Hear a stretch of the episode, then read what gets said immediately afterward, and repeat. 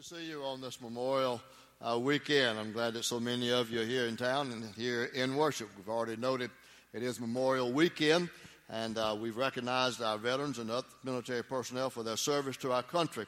And we want to remember that Memorial Day is set aside to remember the sacrifices uh, that were made uh, by our nation's great veterans uh, as they gave their life on battlefields, both abroad and here at home. Uh, from the research that I did, I found that I think about 1.3 million Americans have given their life on, on the battlefields here and abroad for the cause uh, of freedom. Uh, on battlefields like Bunker Hill and others of the American Revolution, uh, to the Battle of New Orleans, from the halls of Montezuma uh, to uh, the uh, San Juan Hill, from the trenches of World War I to the beaches of Normandy and the fields of Europe and the jungles of the islands of Guadalcanal, Iwo Jima, and so many more of World War II. Uh, from the Mekong Delta of Vietnam to the smaller battles of Grenada and P- Panama and other numerous military insurgencies. From the sand dunes of Kuwait and Iraq of Desert Storm, from Kosovo, Somalia, Iran, Saudi Arabia, from the mountains of Afghanistan, and again from the sands of Iraq. Americans have paid and will continue to pay the price for our freedom and our safety. So I would encourage you on this Memorial Weekend, thank a vet for what they have done. It's an amazing thing what they do in terms of military service and defense of our country. Also, May is a National Military Appreciation Month as we celebrate our military and the role that they have played in the heritage of our great nation and preserving our American freedom that no other nation enjoys like we do. It's also interesting at the same time, Fort Jackson is celebrating their 101 birthday, and they're going to do so in grand style on June 2nd. It looks like a good day when I look at uh, all the things that they have planned. I think they're going to open about 4 o'clock. There's going to be games. They'll have food trucks and beverage trucks. And um, then that night, there's going to be a concert by Rodney Atkins and then by Sara Evans.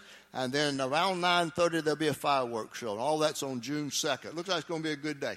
I know they do great work with the fireworks. I love a great fireworks display. And one, one July 4th, we had family in from Kentucky, and we went over there, enjoyed the fantastic display uh, of the fireworks, but getting out was something else. I think it's about three hours it took us to get out of there.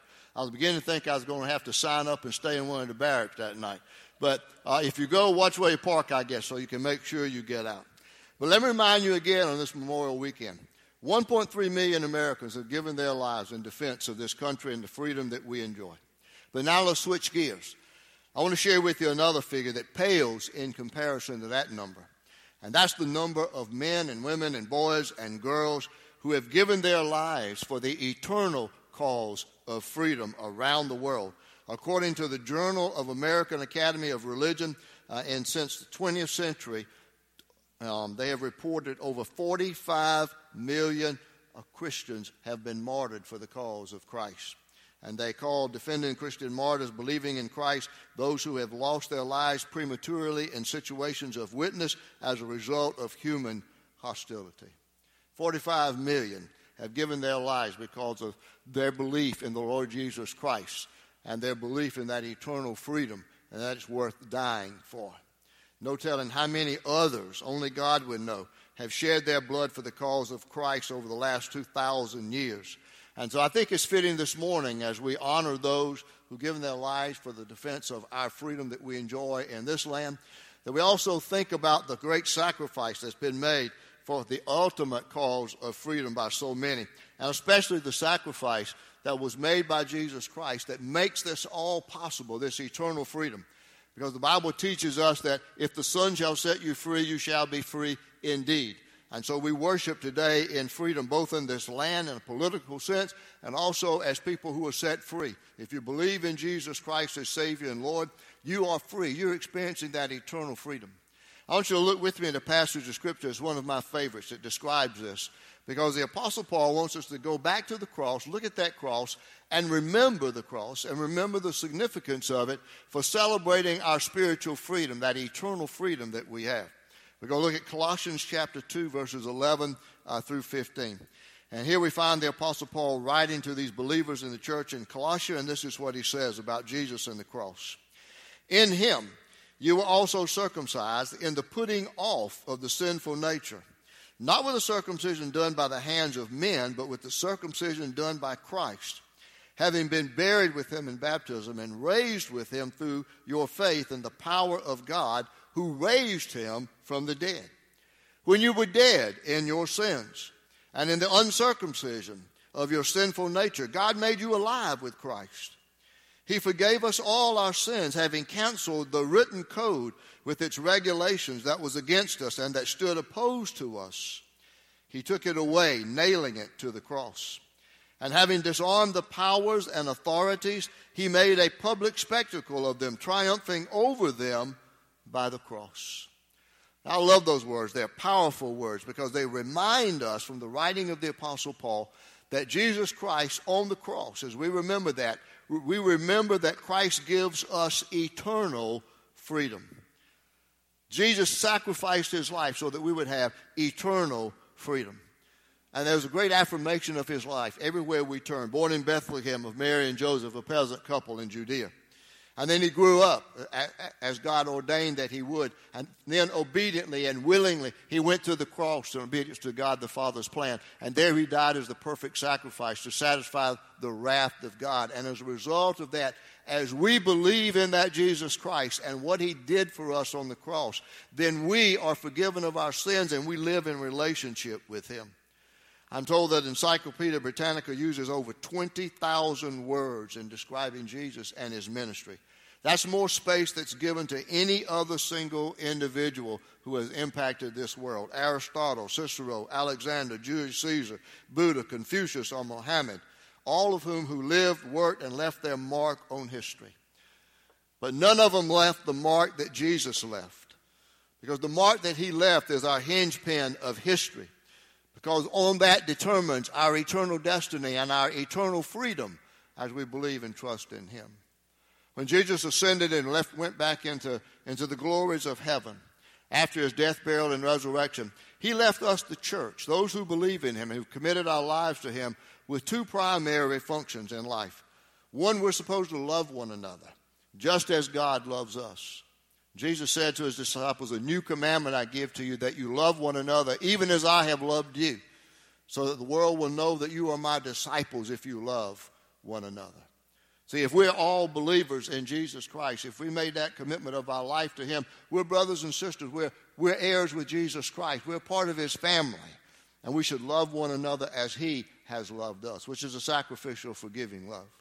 Then the second thing that he has commanded us to do is that we're to make disciples of all the nations. That's our mission, is to make disciples by, by proclaiming the kingdom of God and this eternal freedom that is found only in Jesus Christ. So how do we effectively communicate the good news, the gospel of Jesus Christ, and the kingdom of Christ? How do we do that effectively so that people will respond to that message? And so that they too will come to experience that uh, forever freedom in Jesus Christ. Well, I think we have to have to be immersed in Jesus Christ to be able to do that. We have to experience Jesus deeply to be able to do that. I want to make an analogy by, by reading about Joseph Turner, who was an English painter.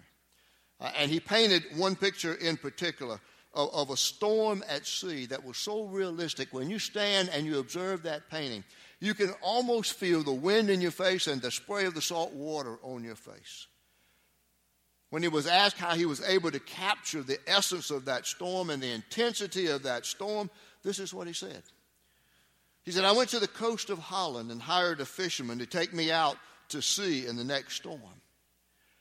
Entering his boat as a storm was brewing, I asked him to bind me to the mast. And then he steered his boat into the teeth of the storm. Turner said the storm raged with such fury that at times I longed to be in the bottom of the boat. Not only did I see the storm in its raging fury, I felt it. It blew into me, as it were, until I became a part of it. Then, when the storm had subsided, I, ran, I returned to my studio and I painted this picture. So, how do we show someone that Jesus Christ is real? The same way that Joseph Turner painted this picture in the storm, we have to experience Jesus. We have to have that relationship with Him. The relationship where we acknowledge our sin, confess our sin to Jesus Christ, repent of that sin, and, and embrace Jesus Christ who, who died to give us eternal freedom. And when we do that, then on weekends like this, especially, we'll be, we'll be moved to remember the cross. And when we come back and we, we unpeel what, what, what uh, Paul has written here, the Apostle Paul, in, in the letter that we know as Colossians, we find that there are four things that he talks about about the cross that we should remember as we celebrate our ultimate freedom. First of all, at the cross, our lives were transformed. In the nine o'clock service, our, our, our men's gospel group, uh, God's Men, saying uh, he, he, made a change in me and talked about the fact that, that God made a change when he, he encountered them. He talked about they made a change in the way he walks and the way they talk. See, that's what happens to us when we encounter Jesus Christ. When we commit our life to him, we are transformed. And Paul says that's all possible because of what Jesus did on the cross for us. It's where we're transformed. And he uses two analogies. He uses circumcision and baptism. In verse 11, he says, In him you were also circumcised, in the putting off of the sinful nature, not with a circumcision done by the hands of men, but with the circumcision done by Christ. Now, here's what Paul is saying.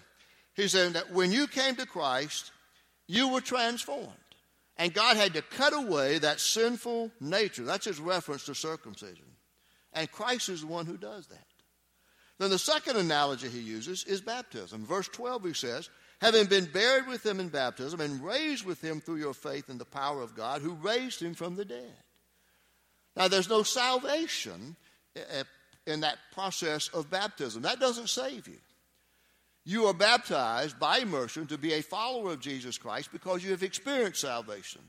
You come to trust Jesus Christ as your Savior, and you follow Him in what we call believer's baptism.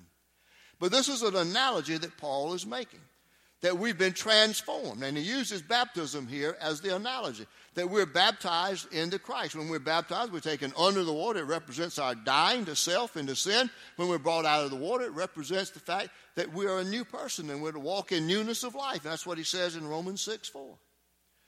He says, Therefore, we are buried with him by baptism into death, that like as Christ was raised up from the dead by the glory of the Father, even so we also should walk in newness of life. See, if we are transformed, then we walk in newness of life. Baptism portrays for us what happens spiritually when we are transformed by Christ. We are literally transformed from death into life. And we walk in that new spiritual freedom. So he says, first of all, remember at the cross how your life was transformed as you believed in Jesus Christ. And the second thing he says to remember is in verse 13, and that is at the cross we were saved. In verse 13, he says, When you were dead in your sins and in the uncircumcision of your sinful nature, God made you alive with Christ. He forgave us all our sins. Now, here's the reality. Unless you've acknowledged your sin, repented of your sin, and embraced Jesus Christ as Savior of your life, you are spiritually dead. That's what the Bible says. You are spiritually dead. You are dead in your sins. Romans 6:23 tells us that the wages of sin is death. In other words, the result of sin brings about spiritual death. And before we came to know Christ, we were all dead in our sins. But when we come to experience Christ, we are made alive in Him. He saves us from that spiritual death. When we were lost in sin, we were spiritually dead. We were headed for hell. But in the mercy and grace of God expressed in Jesus Christ on the cross, Jesus saved us from our sins. That's something we need to remember every time we think about the cross, to see any kind of representation of the cross. We need to, to remind ourselves of the power of the cross, that it transforms our life. And on that cross is where we were saved. And what does it mean to us when we are saved? It means that our sins are forgiven. It means that we're a child of God. It means that we're delivered from the power, from the penalty, and eventually in heaven, the presence of sin. We become joint heirs with Jesus Christ. We experience abundant life here.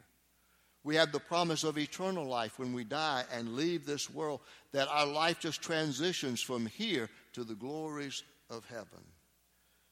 But most importantly, all that is made possible because we live in a wonderful, wonderful relationship with Jesus Christ. We have a personal relationship with Jesus Christ. So Paul wants us to remember the cross.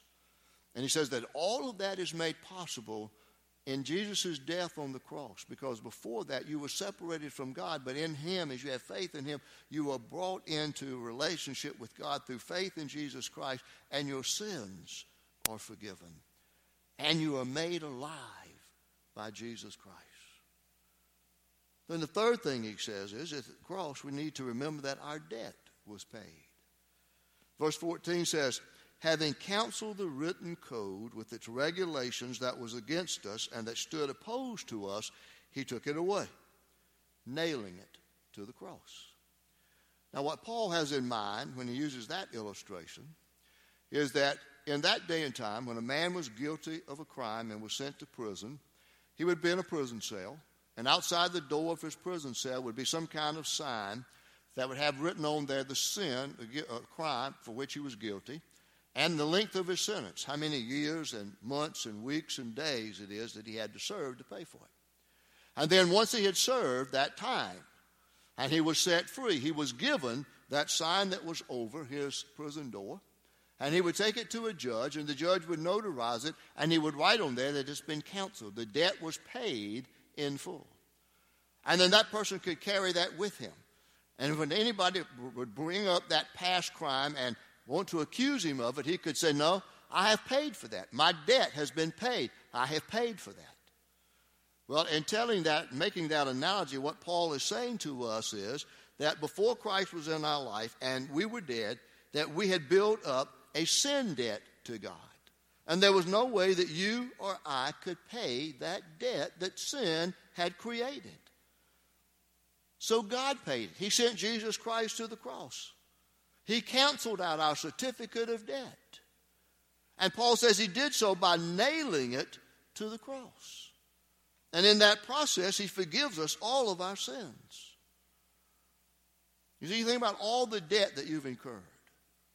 You might have a house payment, you might have two mortgages on your house, you've got two car payments, student loan payments, whatever it is out there, credit cards maxed to the wazoo. And you wake up one morning and you find that all of your debt has been canceled.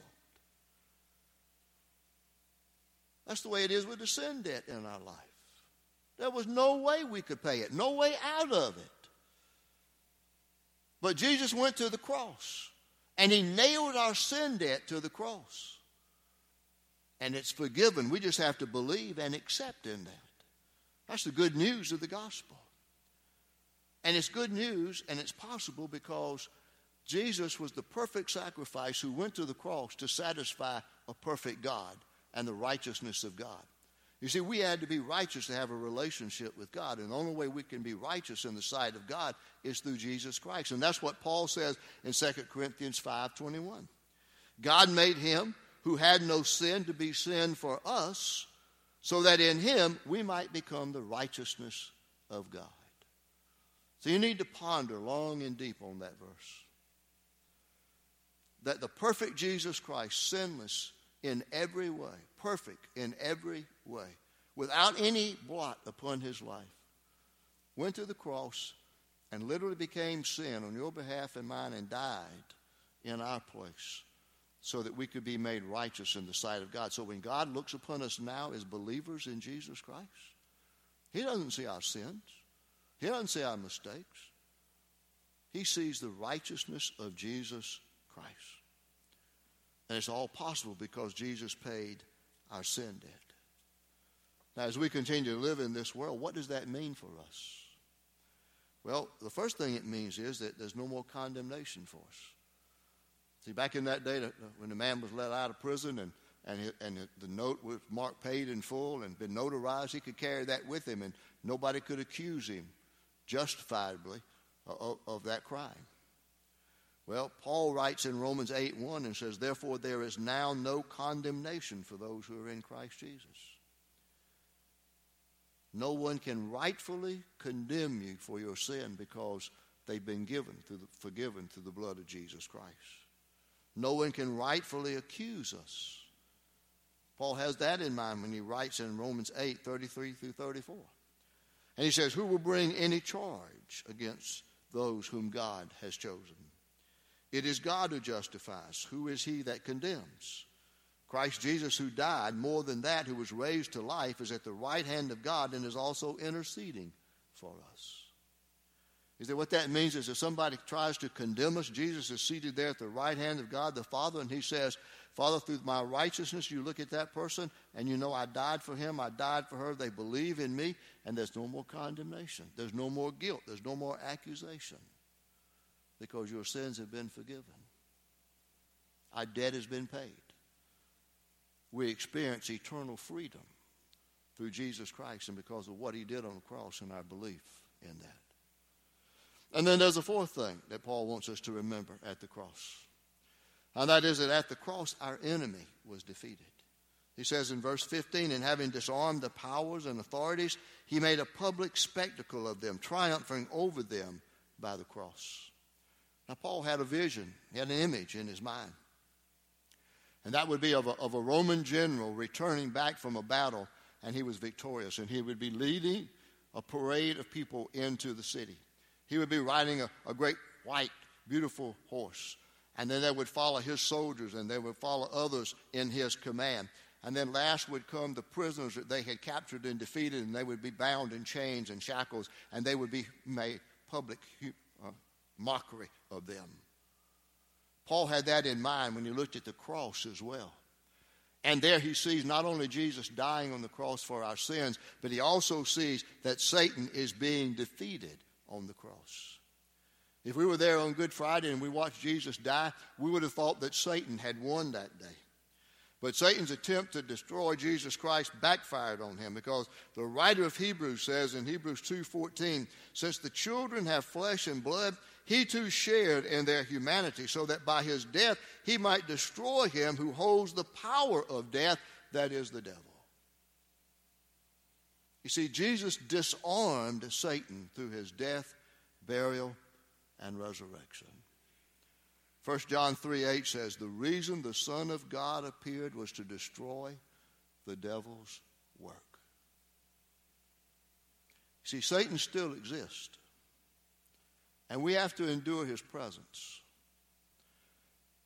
But we don't have to succumb to his power in our life. He only has as much power and control in your life as you allow him to have. Now, God allows Satan to do certain things, but they ultimately are to bring about God's perfect will in this world.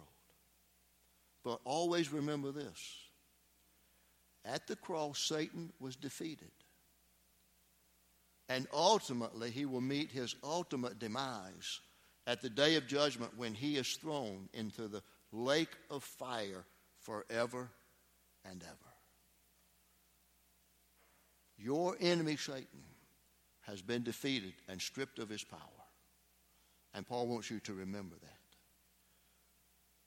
So, as we are who are believers in Jesus Christ on this Memorial Weekend celebrate our freedom in this land, we also celebrate our eternal freedom in Jesus Christ. We look to the cross and we remember that there our lives were transformed. We remember that we were made alive in Jesus Christ. We remember our sin debt was paid and our enemy, Satan, was defeated. And so, as we pause to honor those who serve our country and those who gave their lives for our cause, we should pause and reflect upon the greatest sacrifice ever made.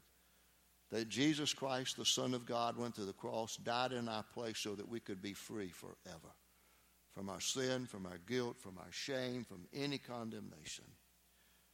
And all of that is for everybody who believes in Jesus Christ. And it's there for you if you have not yet accepted Him as your Savior and committed your life to Him.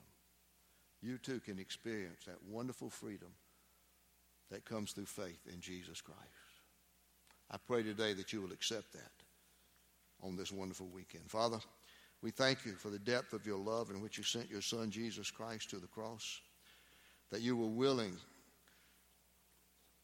to send a way that we could be forgiven of our sins and be made righteous in your sight and have a relationship with you, and that is that you sent your Son, Jesus Christ. He's done everything on the cross that's necessary for our salvation.